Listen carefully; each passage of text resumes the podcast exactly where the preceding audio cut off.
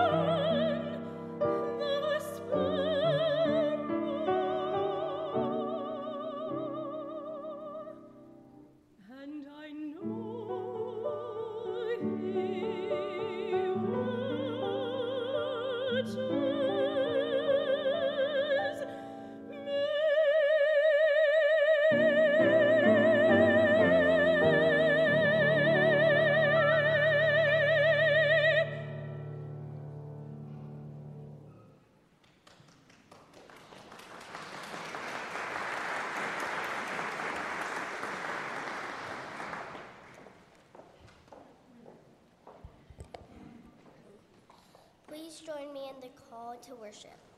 Storytelling God. We come to this place to hear the stories of our faith. In our worship, bring the words of our ancestors to life. We help us to turn hope. Storytelling God. We recognize your presence in the stories of our lives. In your worship, remind us that you call us by name. You hold our lives in your hands. You wait to the community. Storytelling God, you are still writing a story of love. In our worship, prepare to tell your story to the world. Let us worship God.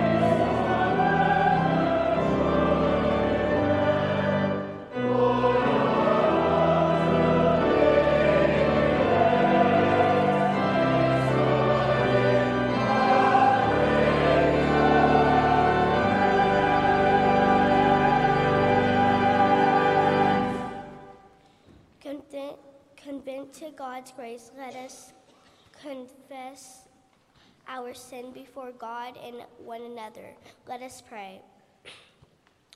God, each moment we tend to serve our lives, to work and play, labor and rest.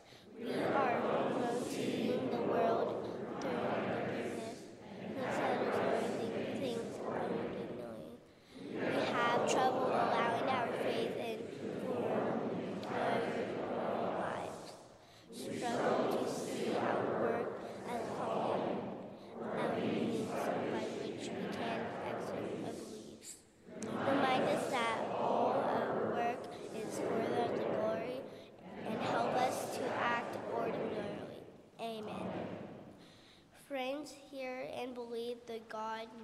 the good news of the gospel. We are saved by grace through faith in Jesus Christ. We are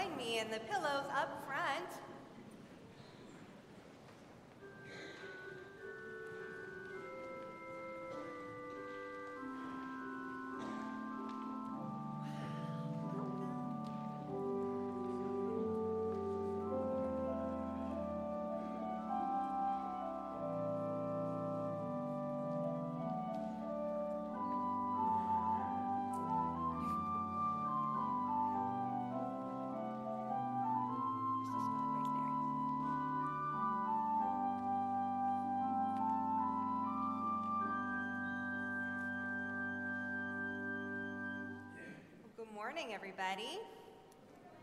So I have a question for you. Have any of you, show me, but you can raise your hands, have any of you ever fallen down and hurt yourselves? Yeah, that's pretty common, yeah? That's part of growing up. So, what happened when you fell down? Were there any people who helped you? Who were the people who helped you after you fell down? Yes. Your teacher? Nobody? That happens, yes. it's honest, yes. Your daddy? Jack? Your mom? Your what? Okay, we'll keep that between us. Okay. So I want to tell you one time when I was in the eighth grade, I was leaving my house and I was clumsy and I tripped and I fell out the door on my way to school and I broke my ankle. And when I think about all of those weeks when I had my leg in a cast and I was on crutches, I think about all the people who helped me during that time. And I'm pretty sure that all of them were a part of my healing process. There were my friends who carried my books because I couldn't carry them because I had to use crutches to get to class. There was even my friend's mom who made extra padding on the crutches so they wouldn't hurt my arms when I used them. That all of those people, even though they weren't doctors or nurses, that all of them were there to help me heal.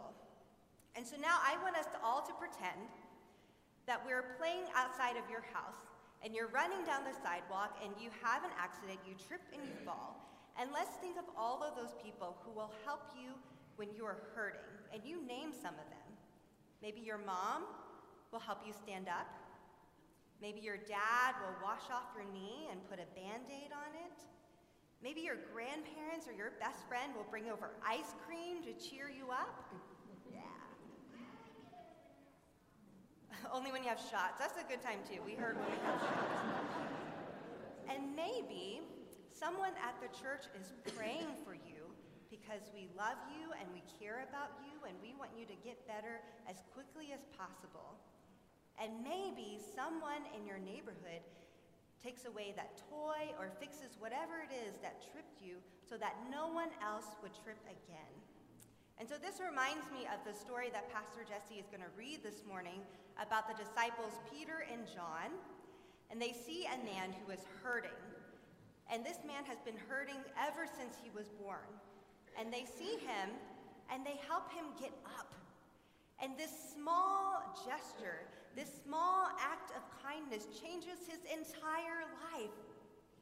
And so I want us to think about this week as we go about our days that God wants us to be kind to each other, that all of us are going to find ourselves hurting one day or another, and all of us have the power to help each other heal because God loves all of us and God sees all of the ways we are hurting. So, will you pray with me this morning? Let's pray.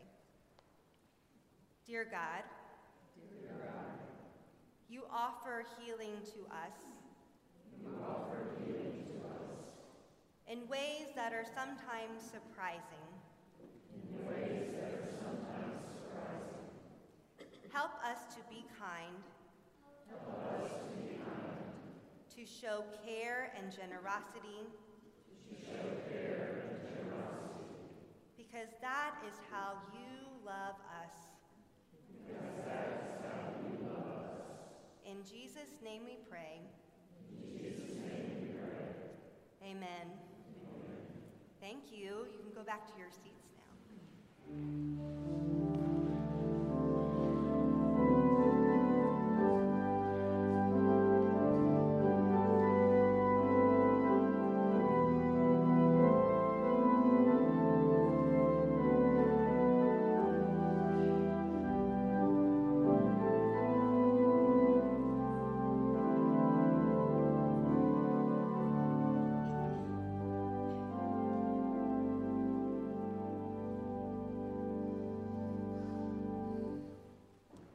Us pray.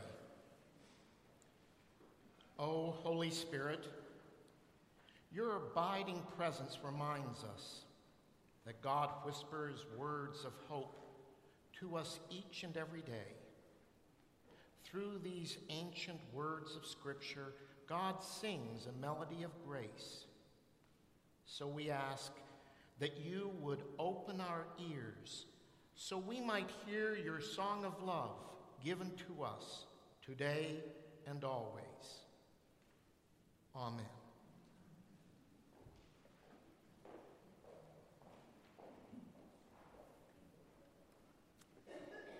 On this final Sunday of our summer series, Summer Mixtape, we've been telling some of the great stories of faith this summer. Hear this story of healing from the book of Acts, the third chapter. Listen now to a word from God. One day, Peter and John were going up to the temple at the hour of prayer at three o'clock in the afternoon. And a man, crippled from birth, was being carried in. People would lay him daily at the gate of the temple called the Beautiful Gate, so that he could ask for alms from those entering the temple. When he saw Peter and John about to go into the temple, he asked them for alms. Peter looked intently at him, as did John, and said, Look at us. And the man fixed his attention on them, expecting to receive something from them. But Peter said, I have no silver or gold, but what I have I give you. In the name of Jesus Christ of Nazareth, stand up and walk. And he took him by the right hand and raised him up, and immediately his feet and ankles were made strong. Jumping up, he stood and began to walk. And he entered the temple with them, walking and leaping and praising God. All the people saw him walking and praising God, and they recognized him as the one who used to sit and ask for alms at the beautiful gate of the temple. And they were filled with wonder and amazement at what had happened to him. This is the word of the Lord. Thanks be to God. Let us pray. God, may the words of my mouth and the meditations of all of our hearts be holy and acceptable to you, O Lord, our rock and our Redeemer. Amen. So I was flying home from seminary for the weekend to spend a few days with my family and like the majority of people who choose window seats on flights, I hoped to spend the time quietly reflecting on the meaning of life. This flight did not go according to plan. During takeoff, I pulled out a seminary textbook from my backpack and I held it in my lap with the intention of doing some reading, but of course, I drifted into a light slumber until the flight attendant came around to take the drink orders. I'd completely forgotten about the book on my lap when I woke up. But the man in the middle seat, clearly looking for a good time to make his presence known, said in all sincerity, You're reading a book about my favorite person. Confused, I looked down to re examine the book, which I hadn't started. The title read Prophet and Teacher An Introduction to the Historical Jesus. I had to stifle a chuckle because I thought he was kidding. But I met his glance and realized he was very serious. And what followed was a fiery discourse about Jesus from the man in the middle seat. A man whose theological and Christological beliefs were very different than my own. After some time, the man interrupted his own monologue as if he had suddenly realized that I was still there and curiously asked me, So, what do you do for a living anyway? When you're a woman in ministry, you learn that this is a very loaded question. Each time it's asked of you, you are confronted with this moment, this question of whether or not to be totally truthful. This being the first time I had been asked the question since starting seminary, I decided to be honest. I took a deep breath and I looked over at the man and said, Well, I'm actually in seminary right now, and I'm hoping to be ordained as a pastor in the Presbyterian church. The man bristled. Oh, he said, looking down at his hands. Well, I don't believe in female pastors. As if I were a unicorn. or Santa Claus or the Loch Ness Monster. I suppose if this man were here today and said the same thing, I'd say, Well, I'm standing right in front of you. Do you believe in me now? Needless to say, this exchange completely killed our conversation. And after a few moments of incredibly awkward silence, Thanks be to God, the flight attendant came around with our drinks, and I put my earbuds in, and I stuck the book back in my bag, and I resumed staring out the window. When the plane landed, we both hurried off into different directions, ready to forget the entire encounter. What do you do for a living? Seems to be the favorite icebreaker on airplanes, at cocktail parties. How many times have you been asked this question by a complete stranger, and how do you choose to answer it? And why is it that the first thing we want to know about a person is their job title or how they earn a paycheck? Perhaps it's because our identities are so bound up in our work.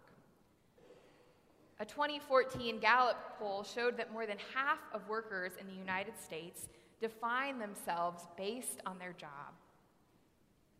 And we all hope to be valued and recognized for the jobs we do, for the hours we put in, and the things we produce. And yet, each of us has an identity beyond our job or our former job, beyond how we earn a paycheck or what we put on a resume.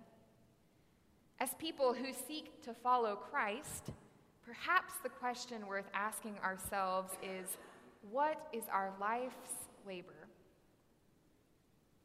I think this is the question that Peter and John are considering when we meet them in this passage in the book of Acts. Along with the entire community, they're wrestling with how to spend their time in the world. They're trying to decide what to do, where to put their energy. The book of Acts is one of my favorites in the scriptural canon because it records the day in, day out lives of early Christians after Jesus is no longer physically present. It's the first glimpse of that we get of the disciples figuring out how to do life, how to embody all that Jesus has modeled for them, how to be Christians. And this third chapter of Acts is really the beginning of the action.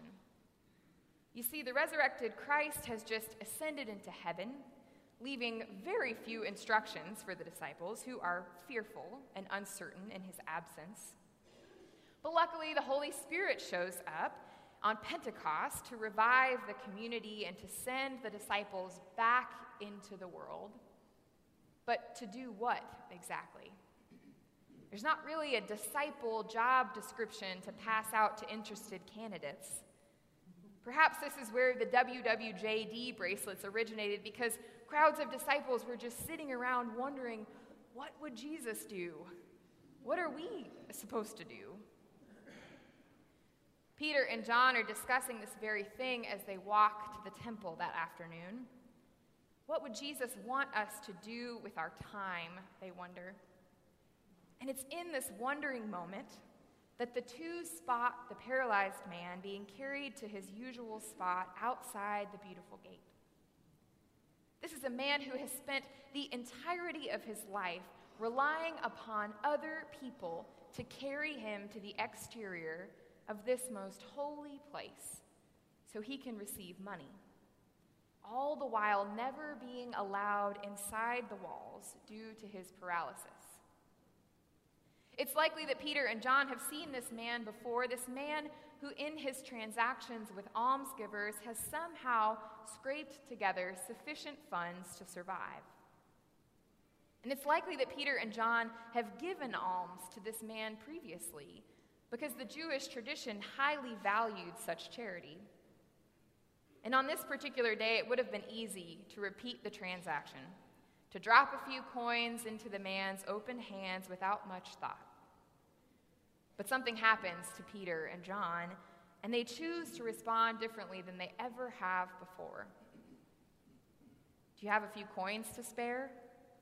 I imagine him saying in a tone of voice that politely cuts through the chatter near the temple gate.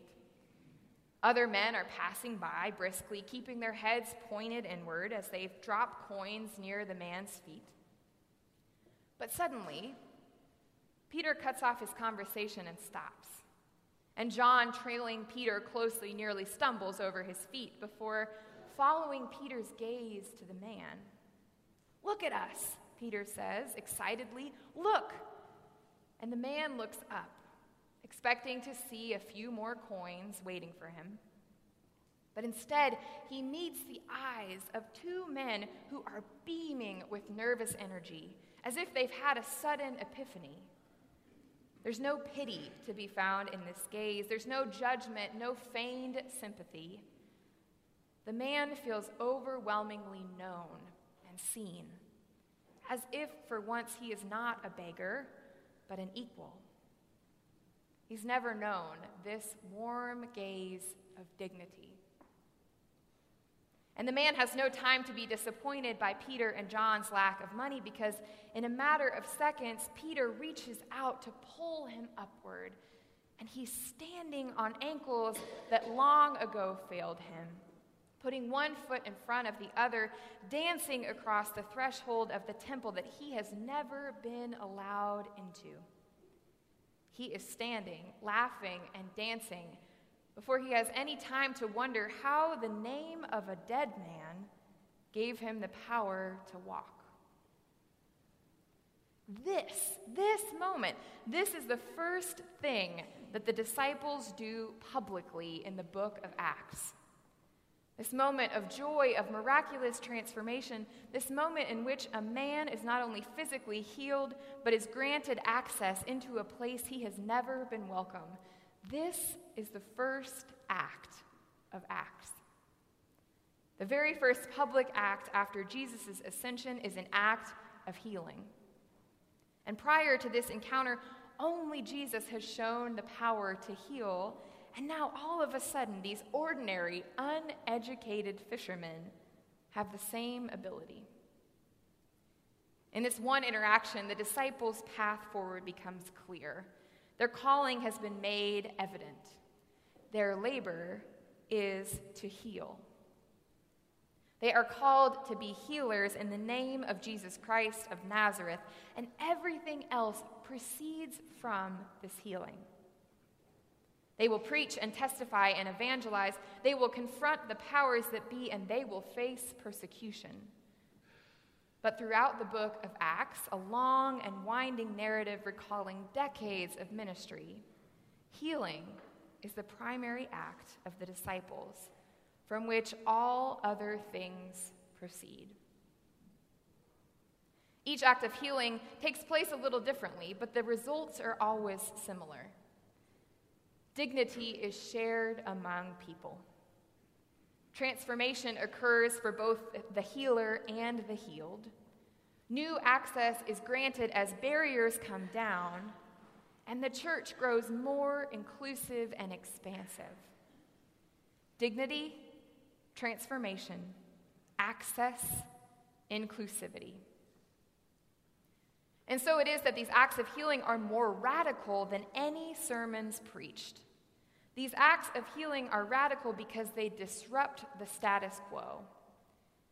You see, it's difficult to move throughout a society without attracting attention when you are consistently showing dignity to the downtrodden, transforming lives, granting access to forgotten populations, and including the marginalized. If we keep reading, we see that this particular healing outside the temple in chapter 3 is what lands Peter and John before the Sanhedrin for the first time the same council that played a large part in sending Jesus to his death. And yet, even when the stakes are high, this radical ministry of healing is the labor that the disciples choose. Because for them, to heal is to embody all that Jesus taught them. In healing bodies and uplifting spirits and welcoming people into the community, the disciples find a way to reconstitute Jesus' broken and resurrected body into the body of Christ. This is the labor of their lives. And if we consider ourselves followers of Christ, empowered by the same Holy Spirit who blew through the upper room on Pentecost, then we too are called to heal. We are called to be healers in this world that is so desperately in need of mending. We are called to arrange and rearrange our lives so that everything we do proceeds from acts of healing. Healing is the labor of our lives. I'm guessing you already know what this means for you. That you are more than aware of places in your life, in your family, in the world that are in desperate need of dignity, transformation, access, and inclusivity? Where are you being called to look someone in the eye, to extend a hand and pull someone up, to knock down the barriers that keep people out, to create a space for someone around a table or in your pew? And collectively, what would it look like if our community was acting first and foremost to heal this world? I think we might find ourselves looking into the eyes of refugees and migrants, granting them dignity and humanity and refusing to see them as numbers, holding space for all children of God to share their stories. I think we might find ourselves more readily reaching our hands out to those who are grieving or suffering to offer more than a transaction, more than a few coins worth of sympathy. I think we might find ourselves exploring gender identity and sexuality, asking people to share their pronouns rather than making assumptions, and seeking to knock down the binaries and the prejudices that keep us from loving people for exactly who God created them to be. I think we might begin to live into a vision of the world where every single person has a seat saved just for them at the table of grace. Friends, we are called to arrange and rearrange our lives so that everything we do proceeds from acts of healing. Healing is the labor of our lives. And if we truly commit ourselves to this labor, there is no doubt that we will disrupt the status quo. There's no doubt that these results will go unnoticed. I sometimes wonder what would have happened on that flight if I had had the courage to meet the eyes of the man in the middle seat. I wonder if there was a moment for transformation that we both missed, a point at which healing, even just the smallest bit of healing, might have occurred. I wonder if together we could have removed just a few of the bricks and the barriers that stood between us. And I regret that I will never know the joy of that particular transformation, that I will never experience the amazement and wonder of healing the wounds that both of us carried into that horribly uncomfortable encounter. And yet, even when we miss opportunities, Jesus continues to lead us to situations and people who need healing. And Jesus leads healers into our lives to show us dignity and bring about transformation when we need it most.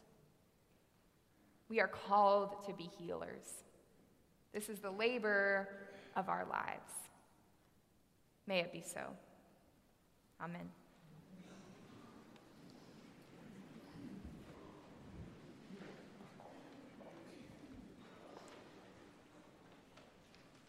Let us stand in body or in spirit as we proclaim and affirm our faith to the world and to one another using these words printed in the bulletin.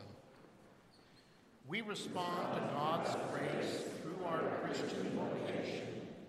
In baptism, we offer our whole lives in service to God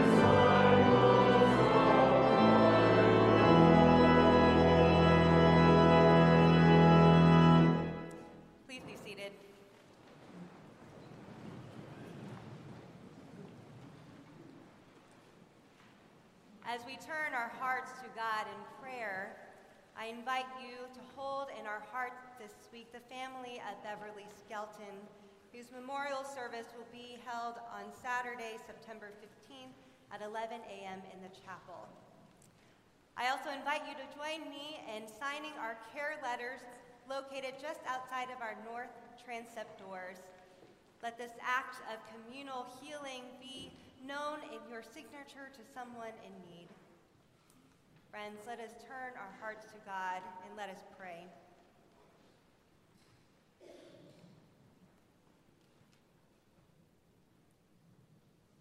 O God of steadfast love, there is nowhere in all of creation where you cannot be found.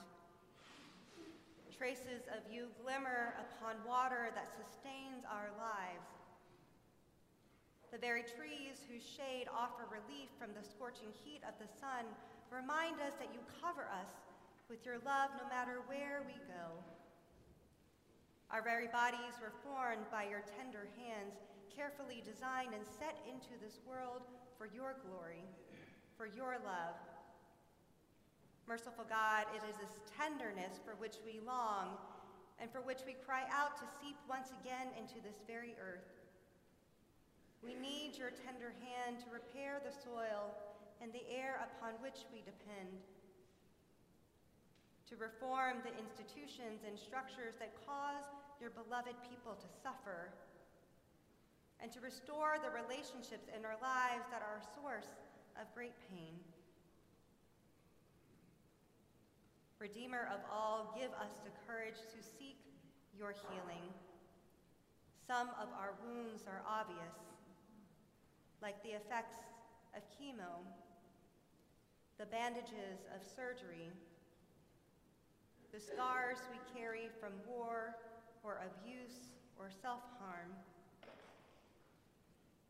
And some of our wounds are hidden, like our grief, our past trauma, our infertility, our self doubt and self loathing.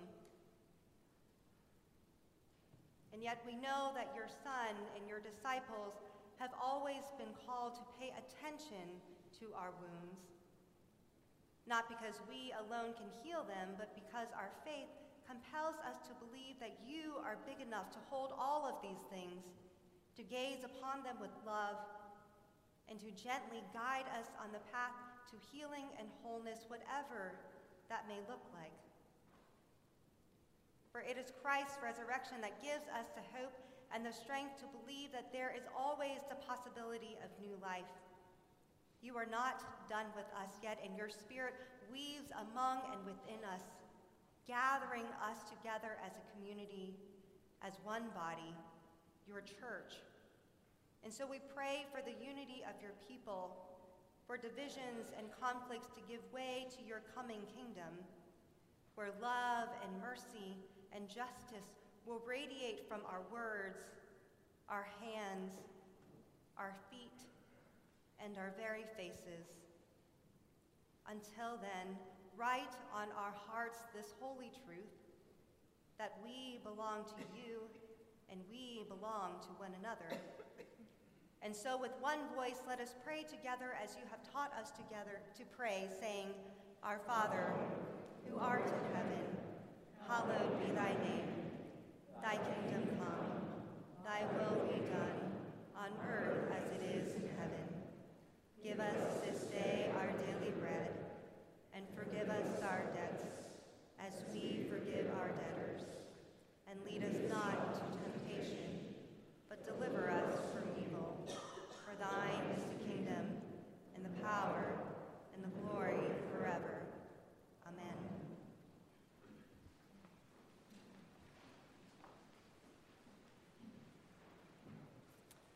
Family of God, the stories of Scripture teach us to believe that small things are great in God's eyes.